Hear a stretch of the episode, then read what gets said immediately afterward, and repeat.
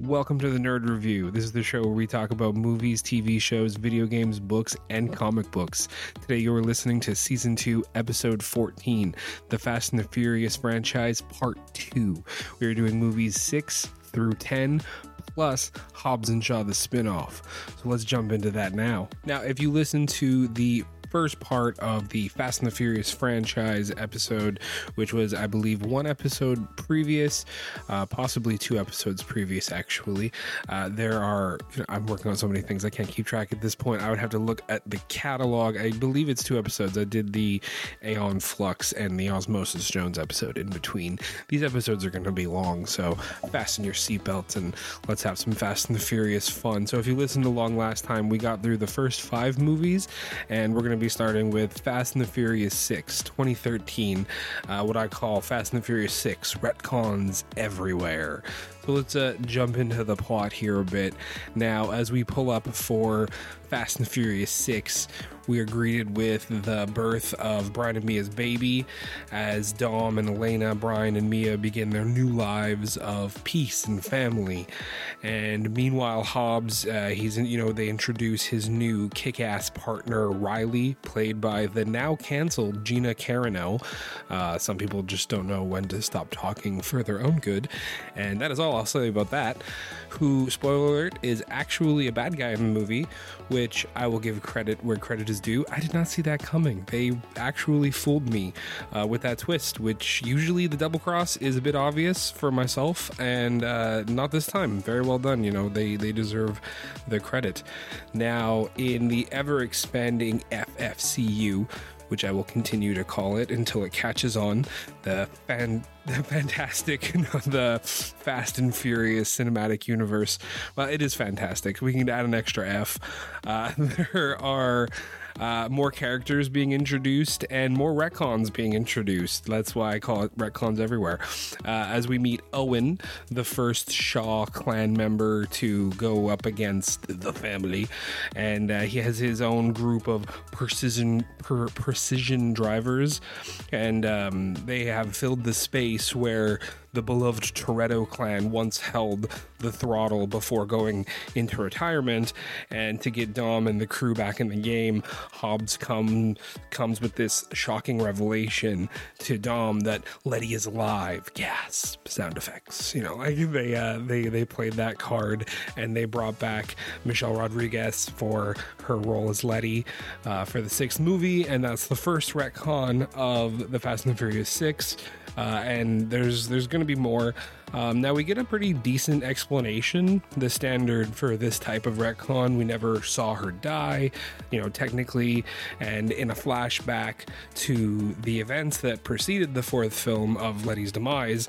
That final shot it wasn't actually aimed at her, and uh, she was thrown down the hill in the explosion. And after she recovers, she has no memory obvious trope. And for good measure, Shaw was working with Braga from the previous film, again from the fourth film, and was sent to finish her off in the hospital. But when he realizes she has no memory, he decides she's more useful than alive. Uh, a choice which would obviously not pay off too well, though, for them. And actually, come to think of it, when Letty does change size, she doesn't actually mess up Shaw's plan, though. Come to think of it, she just kind of jumps ship after she realizing that like he's an ass and she doesn't want to die on a stupid tank. Which we'll we'll get to that. Which um, actually let's let's let's talk about that now. It's actually one of the best superhero moments of the franchise. It's kind of like one of those pivotal moments of the franchise. Honestly, it's a moment that I threw my arms up and I just accepted that Dom had tapped into the Family Force. Uh, that's a that's Flash reference if you're familiar with the Speed Force. Um, the like it's now its own like amazing power force, and he's becoming Captain fucking America of muscle cars. And he jumps out of his car in a power slide right before it crashes, which propels him across a chasm directly into Letty, who is about to free fall into uh, you know said chasm in oblivion as he heroically embraces her in his arms as this momentum pushes them back sa- to safety over the chasm and they land on the hood of the car because apparently, no matter how far you jump or fall, if there is a car there to break your fall, you can just walk that shit off. Like the, the the the the logic here is absolutely hilarious. Which, though, I, I say that funnily enough, it, it technically accurate. You have to give you have to I have to have to actually admit that I read an article about a window washer who fell 11 stories and landed on the roof, not not the hood, but the roof, and the way the the roof crumpled around him on the impact impact actually saved his life. So I mean, if there was a MythBusters, we would you know have to give this like a plausible for that one. Like if you're falling 11 stories, aim for the top of the car. You know these you know little li- limited options, which was actually funny when I thought about it. Um, shockingly, this big tank sequence and the death-defying superhero catches wasn't even the final battle of this movie. Um, for that, we leave uh, highways behind and we headed over to the world's largest airport, home to the longest goddamn runway in existence, according to internet folk who are much savvier than I am with numbers, and they did their own calculations based on like approximate car speed and and you know duration of the scene and the runway and all that, and they they by their calculations calculations, it had to be 18 to 28 miles, or for us Canadian folk, it was 29 to 46 kilometers long. And for those wondering, because I know I was, the average runway is actually about 8,000 feet, which is only about 1.5 miles or two kilometers. So that that entire ending of the movie would have happened in like 54 seconds if it was only uh, 8,000 feet long. Um, now, all that said, the plane ending is is amazing. It's epic. Uh, the bad guys get stomped in you know the satisfactory way, and I always enjoy uh, superb choreographing uh, in the the fight scenes in the FFCU, which were all choreographed. Well, in this movie, they were choreographed by Olivier Schneider, who does phenomenal work. He did uh, the fight choreographing for Liam Neeson in Taken, as well as uh, Daniel Craig in the James Bond movies, uh, both Spectre and No Time to Die, and he's actually returning as a supervising stunt coordinator for Fast X, which has you know has its own insane in stunts and fights and all that crazy stuff. So, um, and I, I know I'm trying to think, and there are not nearly as many fist fights actually in Fast X as there was in Fast Six. So that's interesting, like how the movies develop. They don't they're not using their fists as much. They're just like crashing their cars into each other more often now than not now. Um, so let's wrap up six and then move on to seven before we get ahead of ourselves. Um, uh, before we do that, there are some things to address. After the plane finale, we get the death of Giselle. You know, Gal Gadot was leaving for Wonder Woman at the time, I believe, and she sacrifices herself to save Han. You know, very sad. Uh, they were going to travel and have a life together, which uh, you know Han decides to honor Giselle and he goes to Tokyo, and then we get the end credit scene from Fast 6, which actually introduces Jason Statham's character as Deckard Shaw, and in an attempt to fix the timeline by editing in the Tokyo drift scenes and adding in Deckard as the car that T-bones um, Han's car through the intersection, and and then like now I I, I actually like this. They managed to sort of like introduce a new antagonist and wrap in the Tokyo Drift movie and plotline in a more meaningful way. And while I enjoy this attempt to fix the retcon it's a bit hard to believe that so many people in Japan in 2013 had flip phones. And I mean, maybe they had spent all their money on those really expensive drifting drifting cars and could only afford flip phones at the time. Though, in my nerd opinion, the, this retcon fix was well done. They make Han's death a hundred times more poignant than it was previously. Now he didn't just die in an accident. Now he was murdered, and now there's an, a revenge plot just in time for Fast seven. Um, and let, us ease off the, the pedals again here. So let's talk about uh, Fast Six a bit more the budget versus the box office. So, um, obviously, by Fast Six, the movie's franchise has become a box office juggernaut, uh, with every installment out earning its predecessor, uh, with the exception of Tokyo Drift, that is. Uh, and Fast Six definitely hit the mark. Fast Six had, at the time, one of the largest, but basically the same is true of every one of these movies. It's had the biggest budget at the time, and then the next movie had the biggest budget at the time. Uh, some of them had the same the, the same budget, so obviously it's not true of every movie.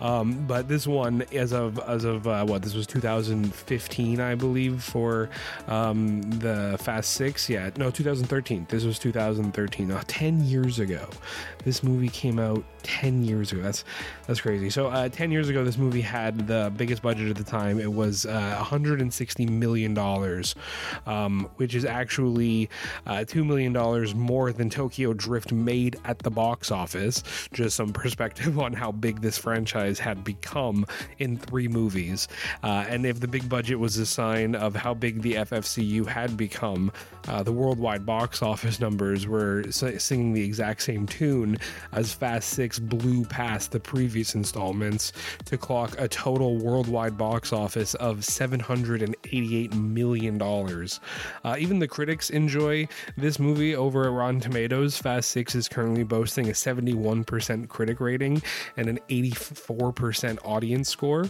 uh, which is really good numbers, especially when a lot of big, dumb movies, and I mean, that is dumb in that they don't need logic or gravity or Oscar winning drama. Um, these type of movies often get raked over the coals when it comes to reviews.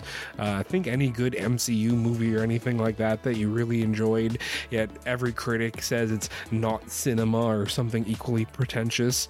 Uh, it's refreshing to see that sometimes even the critics can turn off their brains and enjoy the popcorn flicks as they're intended to be enjoyed uh, with a pinch of self awareness and a just a serious lack of fucks given. Now, let's uh, continue the journey and all buckle up to the next destination 2015 and the Furious 7 Rise of Cobra. Uh, I mean, the Toretto clan. Now, before I jump into this one, we'll take a moment to touch upon the tragedy that struck around the filming of this movie, which was Paul Walker's death on November 30th, 2013. Uh, now, the way these films were made and released, Fast 6 was in theaters when the accident occurred, but nearly all of Fast 7 had been filmed already in 2013. Uh, sadly, Furious 7 became a tribute to Paul Walker as the filmmakers faced the challenge of completing the movie without him utilizing a combination of CGI, body doubles, and the help of his brother Cody Walker, the film provided uh, a heart wrenching send off to the beloved character. And I was a huge Paul Walker fan growing up, actually. He was such a talented thespian. The first movie I saw him in was actually Meet the Deedles, a Disney movie from 1998. Uh, Paul played Phil Deedle along with Steve Van Wormer, who played his brother Stew Deedle. They were rich kids whose dad decides to send them for a wilderness experience after they supremely piss him off, you know, blow off school, go surfing all day, and they instead they end up uh, crashing the instructor's car in the woods. Uh, he's yelling at them, and they go off the road. And uh, as they're crashing, they, they they they take a bunch of stuff with them on the truck, and you know, like they they crash through a campsite, and they end up impersonating two wildlife rangers who had been assigned to a park in Yellowstone. I believe it was Yellowstone National Park, if I remember correctly. Um, and they have to help with a prairie dog issue, um, and that is that is just going to ruin the park celebrations that they're gearing up for. Um, and this is one of those kids movies that the plot somehow works for the movie, but when you say it out loud, you realize just how stupid the premise is. Uh, and it's a very young Paul Walker, and it's a goofy kids comedy that my brother and I absolutely loved when we were kids. Uh, suffice to say, I was deeply saddened by the news, um, and it's unbelievable that it has been almost 10 years since that terrible November day. Um, though I don't want to get lost in the sadness around Fast Seven, so I will just say that anytime I hear that Charlie Puth song, I get I get chills. Um, so let's let's wipe our eyes and blow our nose and and keep keep on keeping on, which is uh, what life is about, right? So um, okay, Fast Seven uh, is, in my opinion, when the cast and crew behind the FFCU, I'm going to keep saying it, decided to absolutely lean into the pseudo superhero stunts. And that at this point, somehow, you know, some high exec up in executive land started putting failed GI Joe plots into these movies because come on, Mr. Nobody and the agency this is the most GI Joe type shit there is. And I'm not saying I don't like any of this. It's all pretty damn good. It's just amusing that all the crazy shit that happens in this movie, absolutely none of it has to do with racing, and there isn't even a big heist in this one. It's just good guys in cars versus bad guys in cars. And of course, Mr. Nobody will pro- promise everyone with a clean slate if they complete their mission. Um, yeah, that's right. They traded heists for missions now. Uh, so the mission rescue a hacker uh, named Nat. Um, no, she was. I was about to say her actress's name, Nath, uh, Nathalie. Na- I guess Natalie. I guess the H is silent. Um, Nat- Nathalie Emmanuel, uh, who plays Cypher, and she created a spying program called God's Eye, uh, which is just a MacGuffin, uh, and that uh, th- this one can find anyone anywhere in the world, um, and they need to get it back from a terrorist, uh, Jakande, played by um, uh, uh, crap, I can't pronounce his name. um, Djimon Hounsou. Uh, who, who, how, uh, yeah, this is, I'm butchering it. So we'll move on. Uh, Jakande, the bad guy, uh, then uses, he's the wizard from Shazam, and I apologize for not being able to pronounce his name. Um, the, he, he uses, uh, God's A, God's Eye, um, to uh, you know do his terrorist crap. They don't really make his motivations very uh, um, you know outwardly knowledgeable for the cat for the audience, um, and uh, they want them to uh, stop the terrorists. And if they recover God's Eye, Mister Nobody says that they can then use that to find Deckard. Um, and this all goes swimmingly. Um, and they rip off the terrorist guy. They save they save Cypher, uh, not Cypher. That's the wrong uh, bad guy. They save what was her name in the uh, movie. I, I should have had this in my note. Oh, I do have it in my notes here. It's Ramsey. I just had it on the wrong side with the wrong uh, person. I wrote I wrote my notes down incorrectly.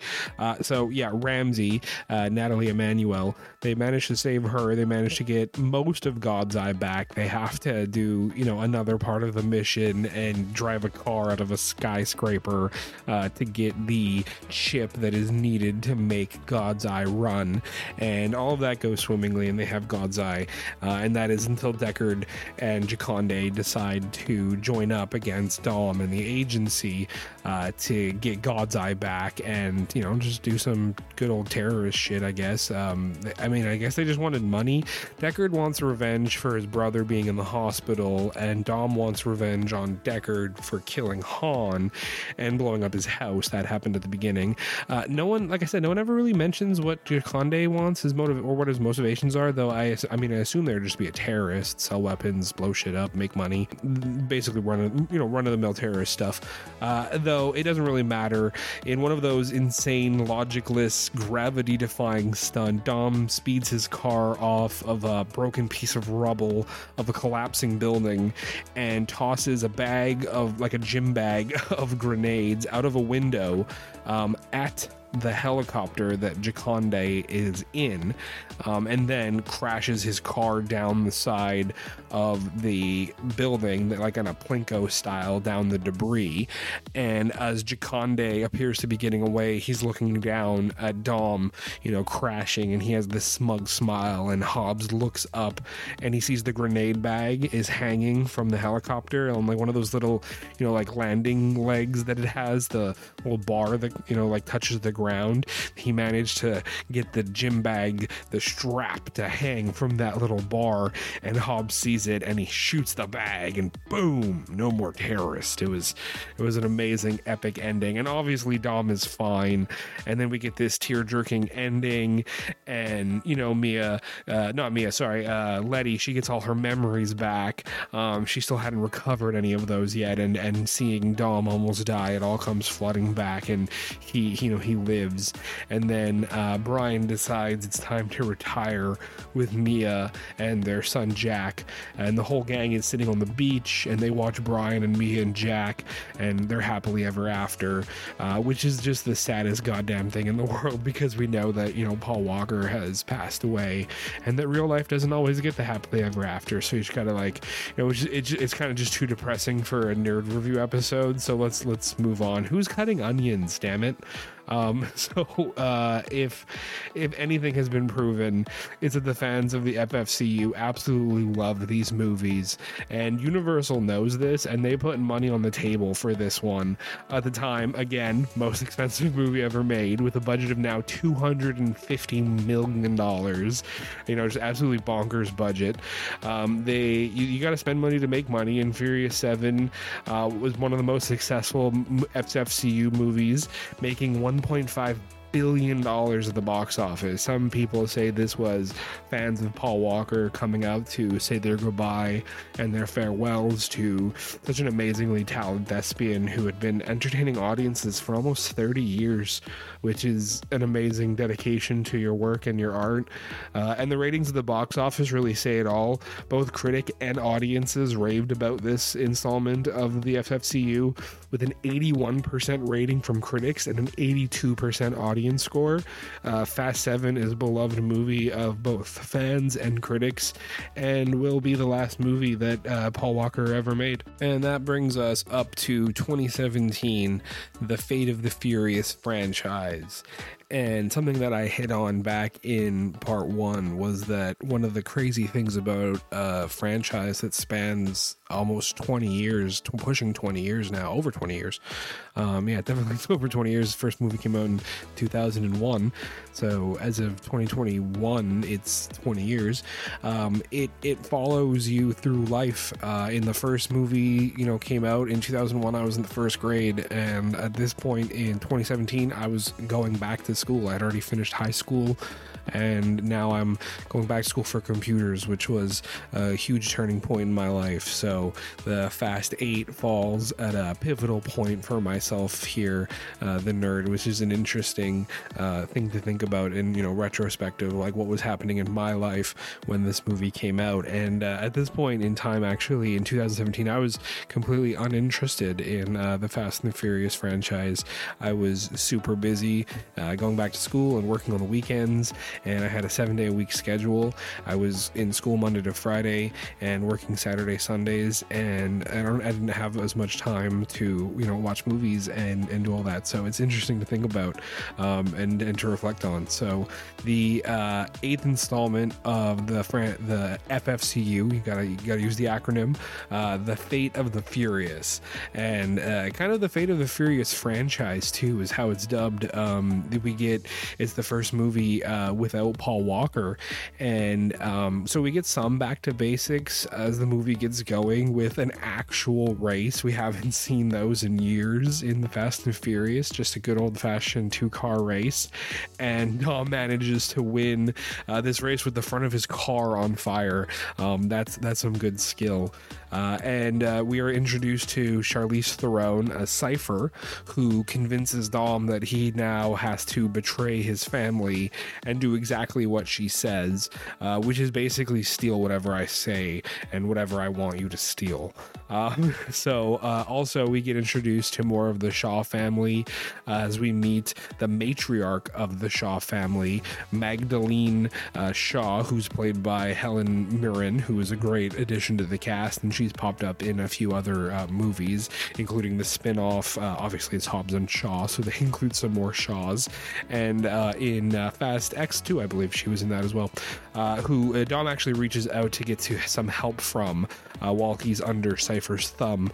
So, sadly, Dom doesn't do exactly what Cypher says, and when, when she does this, and thus Dom has to be punished, and we get to see Elena again. we haven't seen her in a movie uh, for for one movie, I believe. I don't think she was in the last one. Uh, or no, she was briefly in the last one, and uh, now she's been kidnapped by Cypher, and uh, who has most recently had uh, no, not Cypher. Sorry, she's been kidnapped by Cypher, and she has uh, Elena. She has had most recently had Dom's baby. That was a bit of a confusing sentence, and so she so Dom is introduced to his son, who he didn't know that he had, and Elena explains that you know, had it been her uh, and had it been her husband who came back from the dead, um, you know, she would have wanted a chance to kind of you know fix that, and so she stepped away from him and Letty, and only afterward found out she was pregnant, um, and she was you know going to tell him uh, soon, but then she got you know kidnapped by Cypher. Um, so they there's a moment where you know she asks him to name the baby and all that, and then Cypher comes in and she's like, "You didn't do exactly what I said I wanted you to do," and then she just executes uh, Elena in cold blood right in front of Dom. The movie gets super dark, um, and that is when Dom realizes that you know he has to you know play by her rules. She has his baby son. She's killed Elena, and um, Cypher wants a bunch of pieces that she needs to take over a nuclear sub. Uh, so she needs like a football. That's you know what they call the briefcase that they hold, but the sub is in Russia, so she needs to hit the Russian congregate or you know whatever it is, diplomatic, whatever it is, uh, and um, she wants to use that to take over this submarine and have these nukes that would like make her the most powerful person in the world and start uh, you know like if they don't listen to her she'll start a nuclear winter and and you know she'll take out one of the superpowers to establish herself. Um, which is not like the worst plan except she pissed off one of the only group of one of the only groups of people in the world capable of stopping her. You know, it's always that fatal flaw in most of these plans. Now, um, Dawn, uh, Dawn, Dom uh, set up Hobbs to take the fall for uh, a heist mission, and Hobbs uh, ends up in the same prison that Deckard Shaw was left in in the la- end of the last movie. And there's a really great fight sequence here in the prison as Hobbs and Shaw both escape. Uh, and, and I'm pretty sure right there is where they got Hobbs and Shaw. Someone was like, oh hey, they they came up. They were like, oh yeah, that that Hobbs and Shaw. That that sounds great. I like the sound of that. I'm always curious how they come up with those conversations. And though according to rumors, the spin-off and the plot of this eighth movie was all in an attempt to keep Dom, uh, to keep uh, Vin Diesel and Dwayne Johnson apart because of their quote, you know, beefs or displeasures with each other's working styles. Uh, and this Dom is basically not in any of the scenes with Hobbs and in almost any of the eighth movies. And he's not obviously he's not in the spin-off at all. And you know, come to think of it, it's probably why Hobbs was sidelined by Deckard in the last movie too. Just like thinking about it now, connecting those dots. Um, and and you know, there's the scene at the beginning of the seventh movie where Deckard and Hobbs fight, and Hobbs ends up in the uh, the hospital because he threw himself out the window to save Elena, which is the the brief time that you see Elena in the seventh movie. was the, at the beginning of that uh, that sequence in that fight. Um, and uh, yeah, just you know, I'm thinking about all that now. It's amazing you connect those dots as you're thinking about it.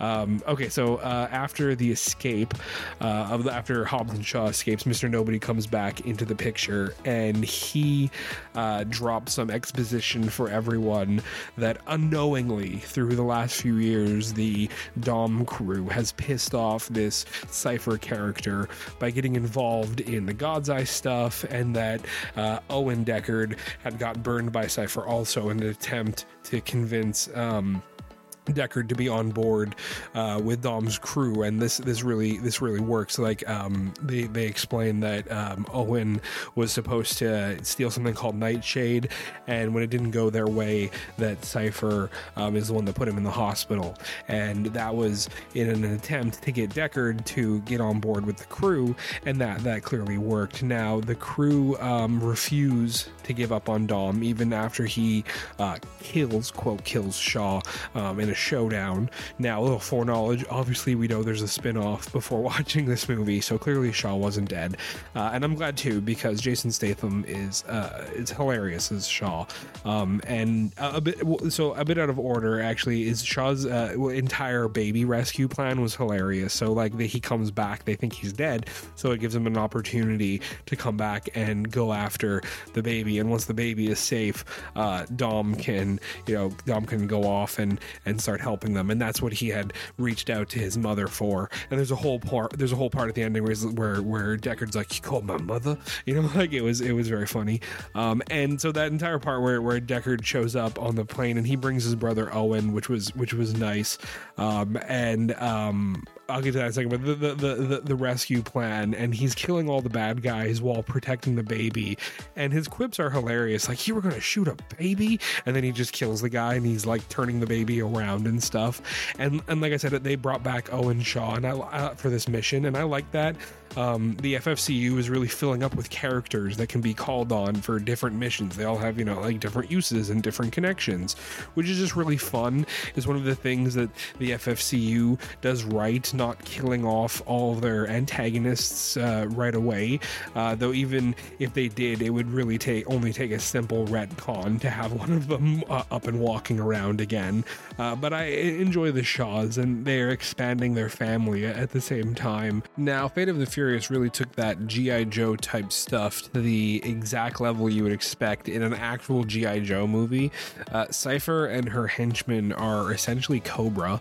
Uh, and the agency is G.I. Joe. They are even literally saving the world from a nuclear threat now there's this new tech, and we, we saw some of that tech MacGuffins. I mentioned that uh, before MacGuffins. For those who are not familiar with the term, a MacGuffin is an item or an object or device that is necessary to the plot and motivations of the characters. God's Eye uh, was the first one, and it does pop up a few times, but now Cypher is uh, the world's best hacker, and she can remotely control cars and turn them into a mob of World War Z zombie cars chasing down their target and this was the most CG. This was the CGI.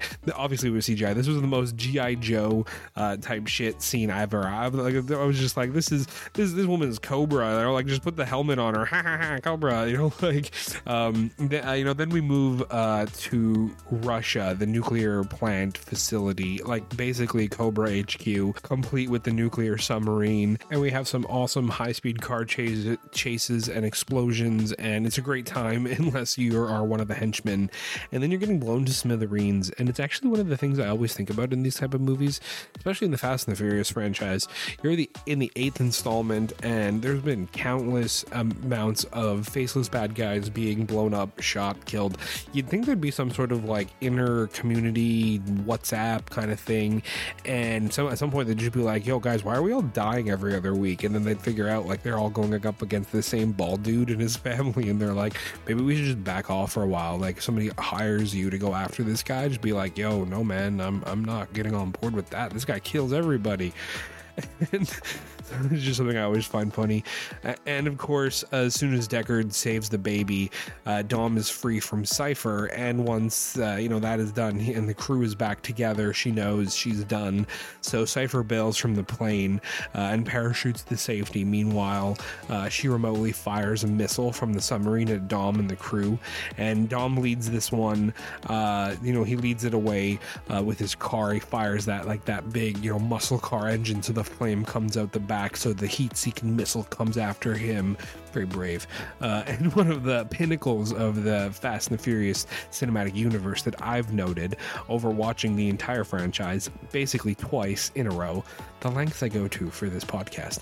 Uh, okay, was uh, at the end of every movie, Dom does a crazy stunt, jump, goes off a cliff, and they while he always saves the day, he never lands the car, or he, and he never comes out unscathed. Ever since the first movie and the train scene, you know, he clears the train, but then he hits the truck, and you know, just after the train. And in this movie, you know, sorry, with the last movie, uh, with the, the helicopter jump, you know, he he manages to you know hook the bag of grenades, but he crashes over the side of the building. Now in this movie, he jumps over the submarine, um, but if you if you know the shape of a submarine, it has that like whale part, like the fin that sticks out, where people are supposed to come out of the submarine. So he jumps right in front of it as it's moving forward. So, like, if you're looking at the timing, the missile is right behind it and it's going to hit the submarine, which it does, big explosion. But right as he does this, just the back end of his car hits the submarine and he flips out and he's you know turned into a barrel roll and now he's out of control. And when the car lands you know it's either crumpled and destroyed but oh dom is okay. He's just you know like he has maybe a broken arm and some blood on his eye. They love doing the blood above the eye thing so that it like comes down around on your cheek. Makes you look very like battle worn and then one of the best things in the movie they drive all their cars around him in a circle and create a vehicular shield to shield him from the ensuing explosion that is created by the missile hitting the nuclear submarine. And I was kind of questioning the fact that I know they took off the launch capabilities of the nukes, but did they take the nukes off the submarine? Um, I, I, I, they, I don't think they even mentioned that at any point. Wouldn't wouldn't blowing up the submarine cause the nukes to go off? Um, so that's something that we should might want to look at. Um, and everyone comes out, uh, you know, like unscathed and they they wrap the movie up and and Deckard brings the baby to you know the rooftop party that they're having and Hobbs gets his job back or he gets his job offered back and he decides to decline to spend more time with his daughter and you know Deckard and Dom bury the hatchet and he Dom gets his son back and he names him Brian uh, you know in honor of uh, obviously Brian and, and and Paul Walker and uh, you know all in all all, the stakes are getting bigger, and the crew has now literally saved the world from nuclear destruction. And it was fun and entertaining ride with like crazy GI Joe stuff happening all over the place. And you know, I can't argue with that kind of entertainment. Now, the budget for the eighth movie was the exact same as the previous movie, two hundred and fifty million dollars, and proving that even without Paul Walker and the Brian Dom bromance, that had brought everyone together all those years ago. The franchise has found its legs, and this installment also blew up the box office, making another whopping $1.2 billion worldwide, uh, which really does answer the question on why they keep making these movies because people keep filling theaters to watch them. It actually reminds me of something that uh, Todd Howard said. He's the president, uh, C, president CEO, something, whatever, of uh, Bethesda, Bethesda, which is a video game company. Uh, he said when people people ask them uh, if they should stop making Skyrim, very popular game, on every new platform that came out, and he said, uh, "quote We'll stop making it when people stop buying it." And uh, someone who, uh, from like someone like me who owns Skyrim on uh, my PC, my P, my PS3, my PS4, my Switch, and I have it on Game Pass. Which, so I have five copies of Skyrim that I own, and it's only logical that a franchise that makes a billion dollars from a movie movie about a bunch of former street racing criminals turned into minor superheroes.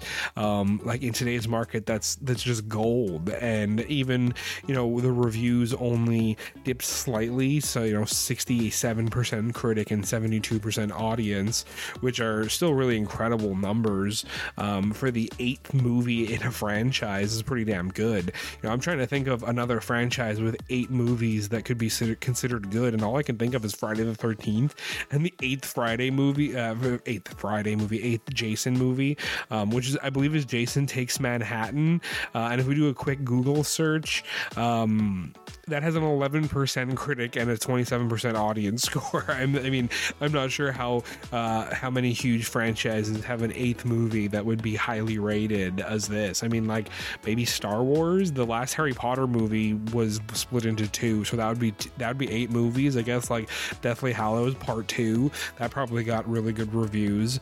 Um, as a nerd that loves a good film franchise, I feel like I should be able to name more, um, but not many get eight or more movies and the ones that do tend to be more Jason Takes Manhattan quality. And not that there's anything wrong with Jason movies, I loved all of those too. Um, and uh, we're almost actually at the end of this behemoth franchise as we talk about um, the budget and the box office. Uh, you know, before we take a break uh, from the numerical releases to have some spin off fun now with Hobbs and Shaw 2019. Now, if I've said it once, I've said it a million times that the FFCU, the Fast and Furious Cinematic Universe, became home to failed G.I. Joe movie plots. Uh, and that is 100% what is happening in this spin off. There are actual superpowers in this movie, which is achieved through science, quote, science, which it can just do whatever they want it to do. So basically, it's magic or whatever you want, basically. And all in all, I absolutely loved it. I loved this movie. Uh, it was ridiculous and fast paced with tons of hilarious cameos from Ryan Reynolds and Kevin Hart as that hilarious TSA agent. Uh, no, sorry, he wasn't TSA agent. He was the uh, Homeland Security, the the flight guy, the the air marshal. He was the air marshal. Uh, like I said before, uh, they're going just over the top with stuff, and for you know, forget leaning into it. They picked up the ball and are running with it now. Um, Hobbs even does the helicopter hold that you know Captain America did. They're just they're pseudo superheroes, and they're all they're missing is capes and and cool outfits, which some of them even wear sometimes. Uh, now the best part of uh, Hobbs and Shaw was using um, the world that has been built around around the Fast and Furious. There are so many characters that can be pulled in and flushed out. Um, the Shaw family has become pretty large, and the movie adds one more to the clan with Hattie, uh, played by the super talented Vanessa Kirby. And she was a riot throughout this film, even managed to bring a few moments of emotional depth to the screen when arguing that they should simply kill her uh, to save the world, who's, uh, you know, like who's cutting those onions. Um, the plot uh, was essentially an episode of G.I. Joe uh, Cobra, uh, I mean, Eteon, sorry, wants to get their hands on this programmable virus, and they use Brixton, played by the incredible Idris Elba, who has been modified and augmented with advanced technology, turning him into a freaking supervillain. Um, literally, heads up display built into his eyes, and super strength and speed. Can like punch through walls, jump over buildings. He's he's a supervillain working for a secret organization. This is this is GI Joe. And now uh, Hattie is working for MI6 at the beginning of the film. At this point, she takes the virus into her body to keep it away from Eteon and the people that ambush her. Um, and and no worries, the the virus it's dormant. And I guess that's how these new dev- designer viruses work. They're like volcanoes, you know, they just go to sleep for a bit. Um, that's a convenient plot device. Uh, and that plot device brings us to this movie's MacGuffin, the virus extractor, naturally. And how many virus extractors do you suspect are in their world?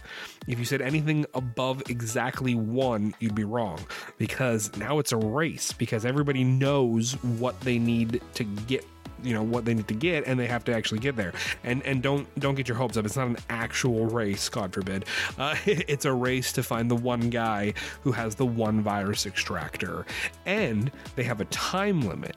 It's the ultimate plot device with a timer that leads to one macguffin in the world that can save all of humanity the stakes literally could not be higher in this movie. So the timer is that uh, the dormant virus in Hattie's body will eventually break down its tiny cellular containers or some shit, uh, and she'll die. So they have to get the virus extractor to pull out the virus. Um, and I guess at no point did anybody think that a dialysis dialysis machine would do exactly the same thing. Um, but don't bring that up with the plot director, uh, the writers and director. now, uh, because Hobbs and Shaw literally only a super ha- enhanced individual can even slightly hurt them at this point, uh, though they do manage to get the virus extractor with some help from Hattie. Uh, but in their grand escape, uh, with not a lick of gravity uh, included in that escape, the virus extractor takes a bullet and it needs to be fixed, obviously, um, because it can't be that easy. And because it's par for the course at this point in the film, Eteon has made uh, our trio the most wanted people in the world for stealing this pesky virus. They blame the whole thing on them, which has literally happened in the last three movies. That after a heist goes wrong, that the main crew becomes like the bad guys. And I think they're even reusing the same news people, but just changing the photos at this point. Uh, so it's not trite yet, but it's getting a tad predictable. Uh, enter the Hobbs background story and a trip to Samoa, which literally makes no sense. And at this point, the timeline is in complete shams. So they had this whole the virus is going to expire in her bloodstream, right? Now, after the escape from Eteon HQ, Shaw states they have no more than a day. Now, so remember the virus is dormant and they need that virus extractor to save Hattie. So let's argue they have a day and a half. 36 hours. Now, the HQ is in the Ukraine, and at this point, Hobbs says he knows where to go. Cut to Samoa. That's a 14 hour flight. Not to mention getting from wherever they were in the Ukraine and getting a flight uh, you know, like they have to actually get to an airport and then land in Samoa, and then they have to drive back to his home. There's a bunch of arguing and bickering that ensues, and then they begin preparing for, you know, like they know that Eteon is going to come for them, and they've been tracking them, and blah blah blah, and so they begin preparing this huge fight. And and and I say this like I'm not I'm not I'm not hating on them. There's a huge montage. I love the montage. There, you know, like you know, uh, you know, Hobbs reunites with his family. His mom is, you know, really great. The, they had a great actress uh, play his mom, and it was it was a great reunion and stuff. I, I enjoyed it. I always enjoy a good um, montage, and they did a really good job of them like getting all their weapons and preparing, and you know, put booby trapping the island and all that stuff. But they did all of this in their 36 hour window, which included the 14 hour flight. And before Idris Elba arrives, at this point, we literally see Brixton, his character, is still in the Ukraine, speaking with some disembodied deep voice boss in this weird room because bad guy HQs never make sense structurally speaking. It's probably something to do with the fact that they're all crazy and they probably shouldn't be involved with the blueprints and the planning phase of the HQ. Uh, so, so he's he's more than 14 hours behind them, not to mention his own 14 hour journey to the Ukraine, which is literally 28 hours to Samoa. Now, like, well, it's it's going to take him 14 hours, so it'll be 28 hours in total, and yet somehow all of this happens in a day, like in their 36 hours. Like, you see the sun setting and they're arriving, and I'm like, that's the longest fucking day ever. That's longer than the runway in Fast Six. So as the NOS is traded out for some Samoa Island moonshine, as Hobbs refers to it, logic takes a back seat as we willingly suspend our disbelief to embrace the pure entertainment of Hobbs and Shaw as a popcorn munching extravaganza that leaves you craving for more and with a newfound appreciation for the outrageous spectacle that the Fast and the Furious franchise has become. A pseudo superhero movie with cars. With and you know this was one of my favorite movies of the franchise, honestly. It has some really great world building and adds a breath of fresh air and some really good comedy and just a level of self-awareness and non-seriousness that works oh so well for these movies. Um, so, with a, a budget of $200 million, only slightly less than the last major entry, it was gobbled up by fans eager to get that hit of NOS or Moonshine, making $760 million at the box office. Even without Vin Diesel and the rest of the gang, the FFCU is strong enough to support a major spin off that goes in its own direction, which is awesome. I'm so down for more spin offs of this nature and sequels. I'm so uh, hopeful for Hobbs and Shaw Part 2. And at this point, I mean, I'm nine movies in. If I stop watching now, it was all for naught. But alas, it was not for naught. Even the reviews were favorable. Though the critic side is a bit down from the last major franchise release for Hobbs and Shaw at 68% from critic critics, and the audience score is strong though with 88% higher than Fate of the Furious, I might add. And with that, we are now almost done. We are oh so close to the end of this part two special. Though there will be have to be a part three because as we have now found out, the franchise is not over yet. Fast X Part 2 will only hit theaters in 2025. Absolutely amazing. Vin Diesel has also seemingly confirmed that Fast X is actually a trilogy, and best estimates is that Part 3 will only drop in 2026. And on top of that, there will most likely be a Hobbs spin off that will come out in between each of these movies. Though these spin offs are not the Hobbs and Shaw 2 spin off, that will be something else. So somehow, while the franchise is ending, there are also still four or five movies to come out over arguably the next 10 years. Uh, how, how is that possible to have those two things happening at the same time? How could you end a franchise, but also it's going to continue for the next 10 years? How you manage to spin that off is absolutely amazing. This juggernaut of, of a franchise is just going to keep on giving and living for another decade. And, and, you know, I guess, you know, even the MCU and, and even probably the DCU have more movies, but all of those are featuring different comic book characters. The FFCU is just a core group of precision drivers that went from stealing DVD players to saving the world from nuclear threats. And I mean, that's just amazing.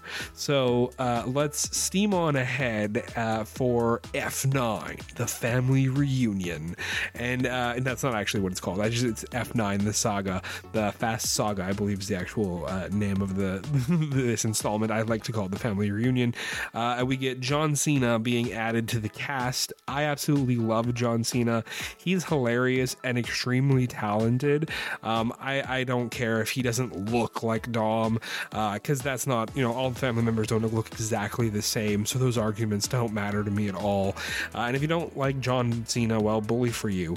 Now, the plot of this movie is essentially the same as all the other movies, except we replace the God's Eye MacGuffin with a different two part MacGuffin called Project Ares that allows uh, whomever has both pieces of the device to hack any networked device on the planet. Uh, and they can control, you know, like an entire military base or something, etc., etc. That doesn't come into question with the whole military has what's called an air gapped network, which is networked computers inside a building that have never been connected to an outside network, um, which is what they what they call that. But we're not going to get into that. This is a movie. You don't need logic like that. Now, John Cena turns out to be Jacob with a K, who turns out to be the long estranged brother of Dom and Mia, who is somewhat responsible for the death of their father, Jack. Uh, we get some really interesting background of Dom and seeing that fight that sends him to juvie and how he meets uh, Leo and Santos in juvie, and they're just hilarious. These the young cast was really well done, and a lot of people say that the young Dom, played by Vinnie Bennett, doesn't look like Dom, though I argue that he looks a, he looks a lot like Dom slash Vin Diesel from the first movie, which is 23 years ago, uh, which makes sense because Dom was supposed to be in his mid 20s in the first movie. So I believe the casting was actually super well done. Uh, it's during this mission in uh, F9 when trying to find Mr. Nobody that they find out that Han was somehow involved with the agency and Project Ag- uh, Project Agency Project Ares, which uh, leads to one of the best retcons to fix the fran- to fix in the entire franchise, which is that Han is alive. And in more flashbacks and even more retcons, it's shown that Han was approached by Mr. Nobody while in Tokyo, and his death was faked to protect Project Ares. Now, from you know getting out into the world and all that. So, boom, amazing! It's revealed uh, even more revelations. It's now revealed that Jacob was also an agent of Mr. Nobody, and that's why Dom is later picked up by the agency. They'd hoped he'd be as good as Jacob double boom. Now, honestly, as writing goes, it's not horrible. It fixes plot holes and retcons that fans didn't like while also bringing back favorite fan uh, character fan, fan favorite characters like Han. They even do more with the Tokyo Drift cat cast and bring back Sean and Twinkie. And seeing Little Bow Wow was amazing. I grew up when his music was so popular, um, and all that worked to fix the timeline and get the Tokyo Drift cast back into the main franchise is is some amazing level of fan service. And using that rocket car was hilarious. Sending Tej and Roman to space was so outlandishly ridiculous. It was exactly what this franchise would do. Uh, almost as hilarious as the redemption arc of Jacob. And I can't even call it a redemption arc because it wasn't an arc, it was a straight line. And he only becomes good because the other guy double crossed him and he's like, oh, well, my plan sucked. Might as well throw in with the good guys now. And I mean, arguably his motivations was that, like, I, I believe he felt left out and like he felt thrown away by his family. And now, you know, confronting Dom and having, and Mia and having the chance to make amends would be more important than scoring a big win and taking over the world. Because honestly, that just sounds exhausting. Who wants to run the world? Uh, and in a moment of parallels, the ending of the big finale, Dom gives Jacob the keys to his car to escape the authorities, much like Brian did with Dom in the first movie, you know, estab- reestablishing their brotherhood. I, I love the symbolism of the parallels. Gotta enunciate. Uh, and if it were me, I'd do the same as Jacob. I'd rather have a backyard barbecue with cold brewskis with my bro any day. Though Jacob is currently on the run and not at this barbecue, though I assume his invitation is only one record scrubbing mission away, as it usually is. And that's exactly how we leave the gang at the end of F9. Their family home is being rebuilt. Remember, it had been blown up by Deckard in uh, Furious 7, and everyone is there and they toast and celebrate. And, um, you know, it was honestly, it was a great movie. I really enjoyed Fast 9. I, I really like the posters and the art for this movie, the, all the different, you know, characters and their cars. And then you had the, the big smoke flares going up behind them with the different colors. It was really good. It, it was really well done. I like the promotion for this one too. Uh, and before we move on to the current and final FFCU movie, uh, let's talk budget and box office for F9 The Fast Saga as its complete title is actually the Fast Saga, not the Family Reunion, with a slightly lower budget than F8, the Furious, uh, you know, the Fate of the Furious, the F8 movie, coming in at 225 million dollars, which is still insanely high.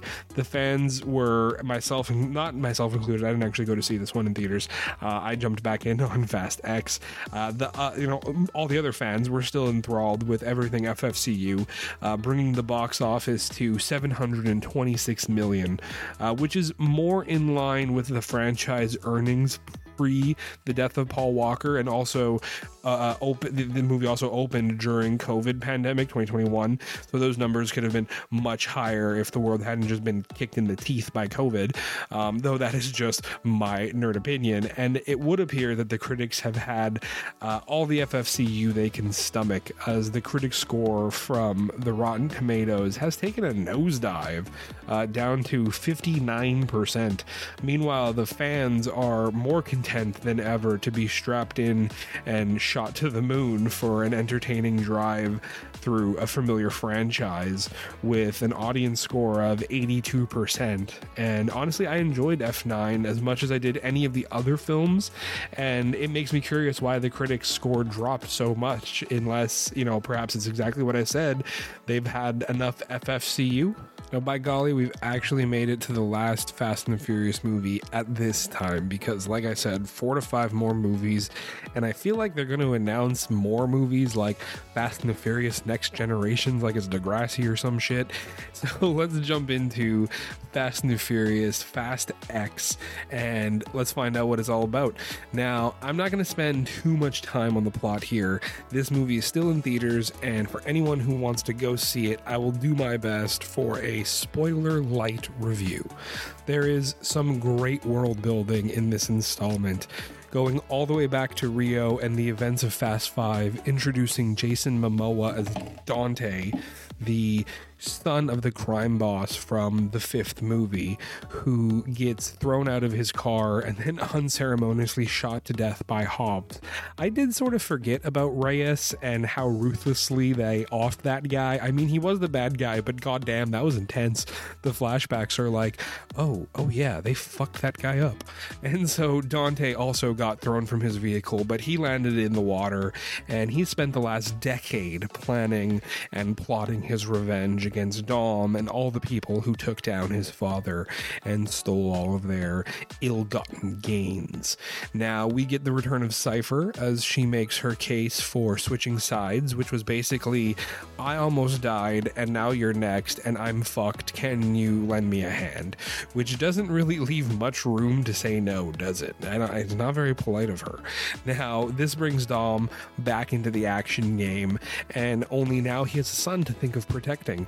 Uh, so Mia and Jacob show up to lend a helping hand as Brian, you know, is still alive in this world, and he's taking care of their son Jack off screen something which a lot of people don't like and think it's uh, weak or his character has, uh, you know, he's babysitting, which, uh, you know, while all this is happening. And this two things like, one, I don't think it's weak to take care of your kids and protect them. And two, why are dads always thought of babysitters? Like it's not a responsibility of a dad to watch and protect his kids.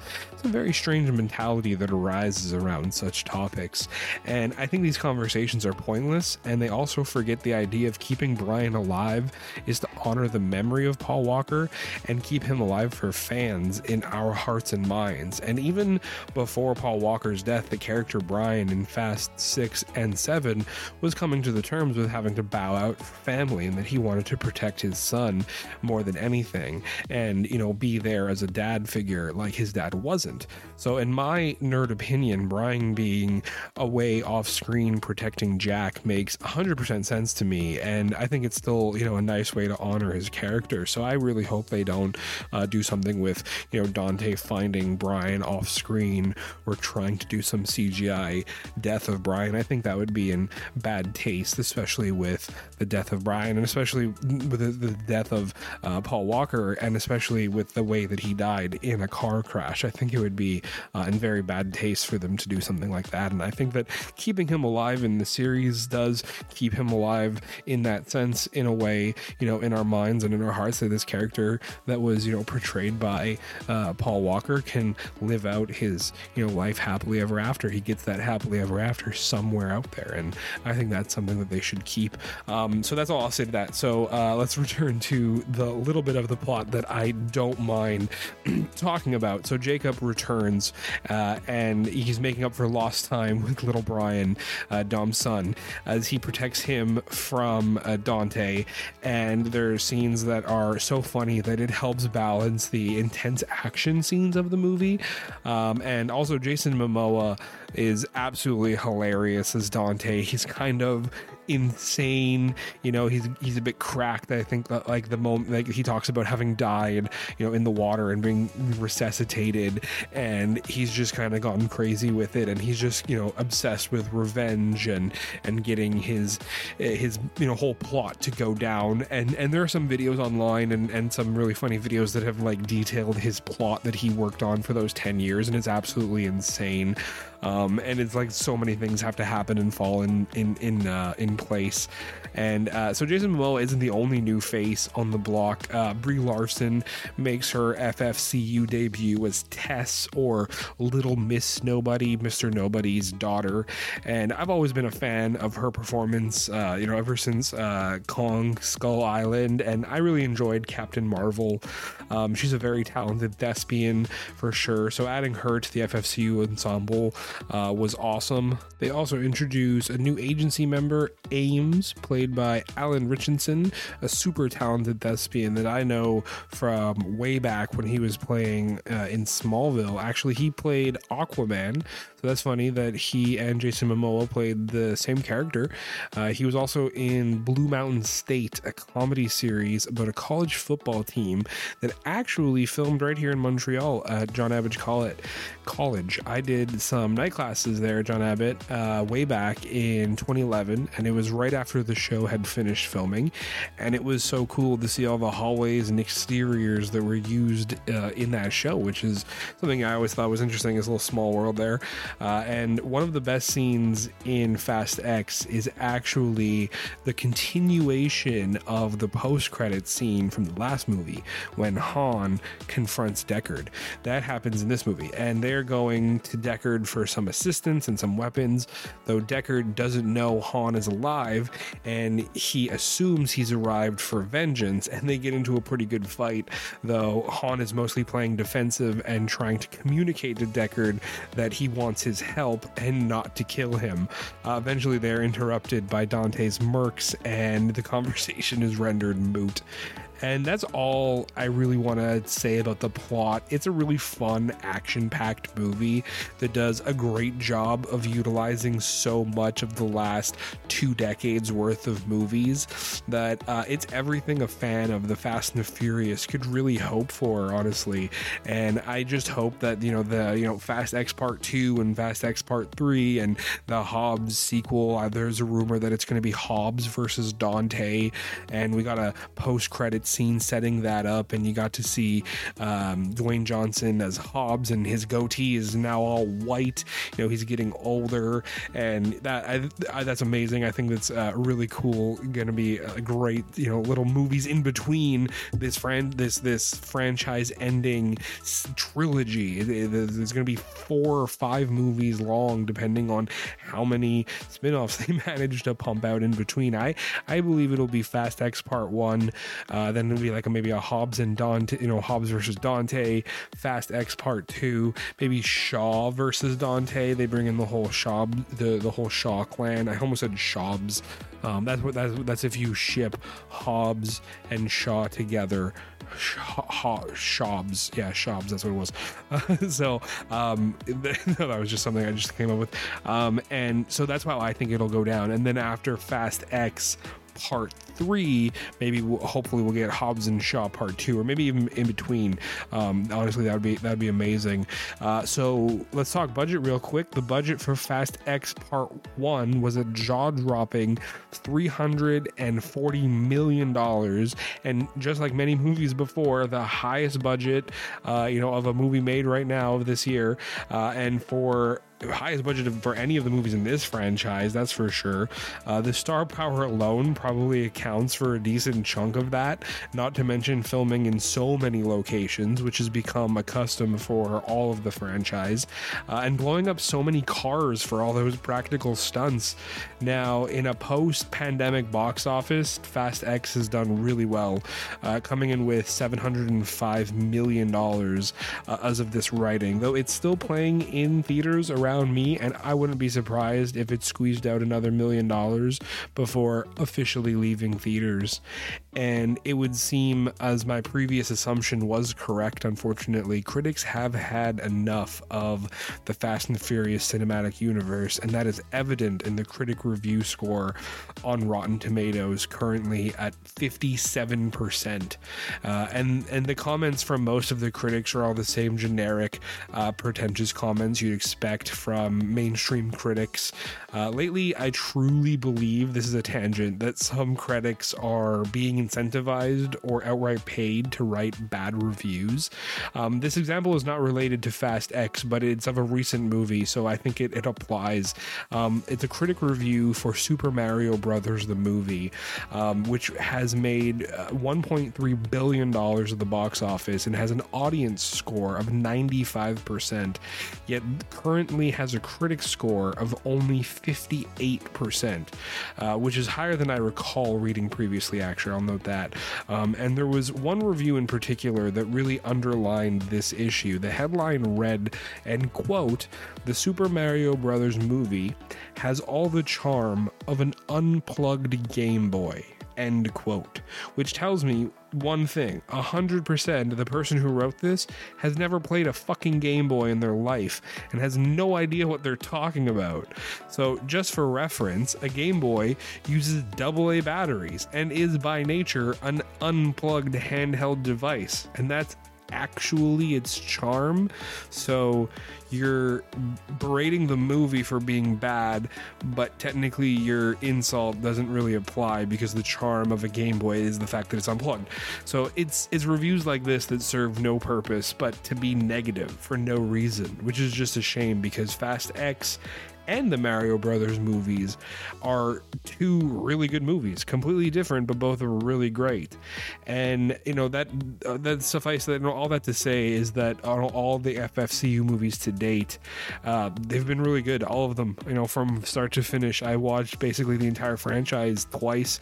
I started at the fifth movie, and I went all the way up you know, including Hobbs and Shaw, and then Part Nine, uh, F nine, and then I went and saw F, you know, F, no, F, Fast X in theater, and that was great. And then I came home and literally started at the beginning, Fast and Furious one, and then as I was doing my research, I needed to have something on in the background. So after I passed Fast Four, I was like, well, I might as well just continue, and I did five, six, seven, and I didn't, I didn't make it to nine, but you know, I basically watched the entire franchise twice in a row.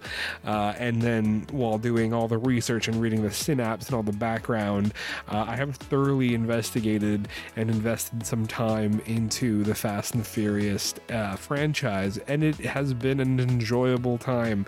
Um, I've laughed, uh, I've had a blast watching it.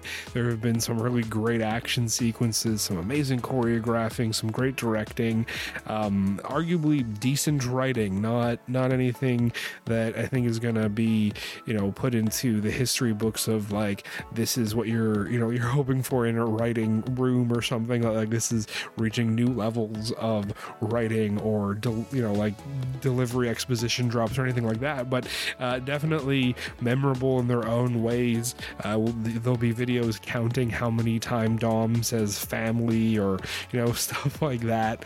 And uh, that'll definitely be memorable in its own way. And um, you know all of the F, uh, FFCU movies to date. I am uh, very excited for the Hobbs spinoff uh, that will tide us over until uh, Fast X Part 2. Uh, and it's incredible how much more this franchise has to come. Fast and the Furious has garnered a massive fan following, and it definitely holds a special place in the hearts of many moviegoers, myself included.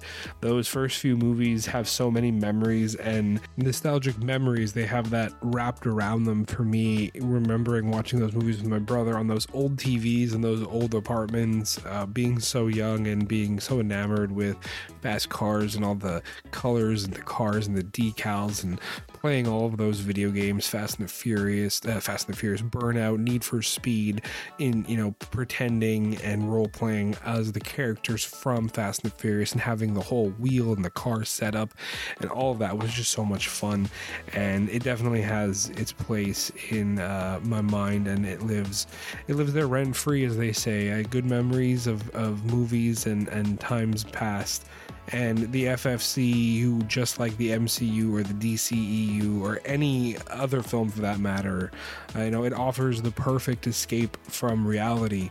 The NOS fueled uh, action, the adrenaline pumping car chases, and the larger than life characters transport us, the audience, to a thrilling world of pure entertainment. These movies provide a break from everyday life, allowing audiences and, you know, allowing us to immerse ourselves in these worlds where the rules are meant to be broken and the stunts are simply jaw dropping. There is something about the Fast and the Furious franchise that captures also the spirit of camaraderie and family. It was, you know, as a good example, the same as the show Supernatural. It went on for 15 years on the CW, and just like the FFCU was about family first and demons and monsters or cars and races and heists second the strong bonds that were you know formed among characters resonated with myself with audiences with viewers everywhere you know reinforcing that importance of loyalty and and chosen family uh, something that becomes apparent as you become older. Uh, these themes you know they struck an emotional chord you know and and people have the the sense of connection that many fans you know yearn for. And with you know like a return time and time again these bonds grow. And you know, it's it's awesome to see characters grow and learn and transform before our eyes. It's it's what I come back for time and time again, and it's why I like a film franchise. It's why I like a long TV series, and the Fast and the Furious cinematic universe. It's also just a lot of fun, from you know the charismatic performances to the witty one-liners and the exhilarating set pieces. These, uh, you know, they embrace their own brand of over-the-top action, the joy and spectacle of providing a thrill that just keeps fans coming back for more. Uh, you know, and I said it in my review of Twilight, which was a written review. You can find it on the nerdreview.ca. Uh, it's the same that's true for the Fast and the Furious, and and you know, it's a world filled with stress and challenges. The importance of escapism can be overrated, uh, overstated. Actually, that is the Fast and the Furious franchise offers a much needed respite sometimes from realities of life, allowing you know to immerse yourself in thrilling adventures and simply having that fun. These movies serve as a reminder uh, that transformative power of entertainment and bringing people together and igniting a sense of childhood wonder can still be achieved. And I think that's one of the best things and the huge power that movies have on audiences and people around the world. And brings us here to talk about movies and to interact with people all over the world. And I think that's that's amazing. And it's something that I really enjoy about doing the podcast. And that concludes another exciting episode of the Nerd Review podcast. This has been the Nerd Review of Fast and the Furious franchise part two.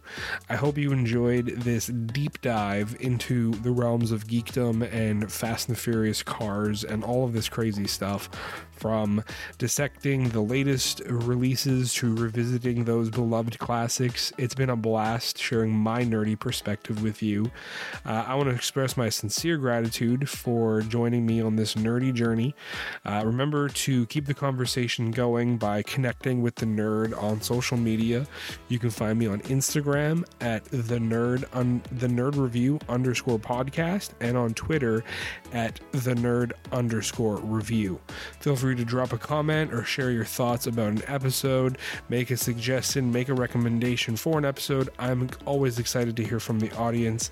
And be sure to check out the nerdreview.ca for more uh, episodes and other content, articles, written reviews, and video episodes. And be sure to stay tuned for more epic reviews and geeky discussions. Until next time, fellow nerds, keep embracing your passion, stay curious, and may your nerdy adventures be nothing short of extraordinary. Stay nerdy, and may your nerdum thrive. With further ado, this is the nerd signing off.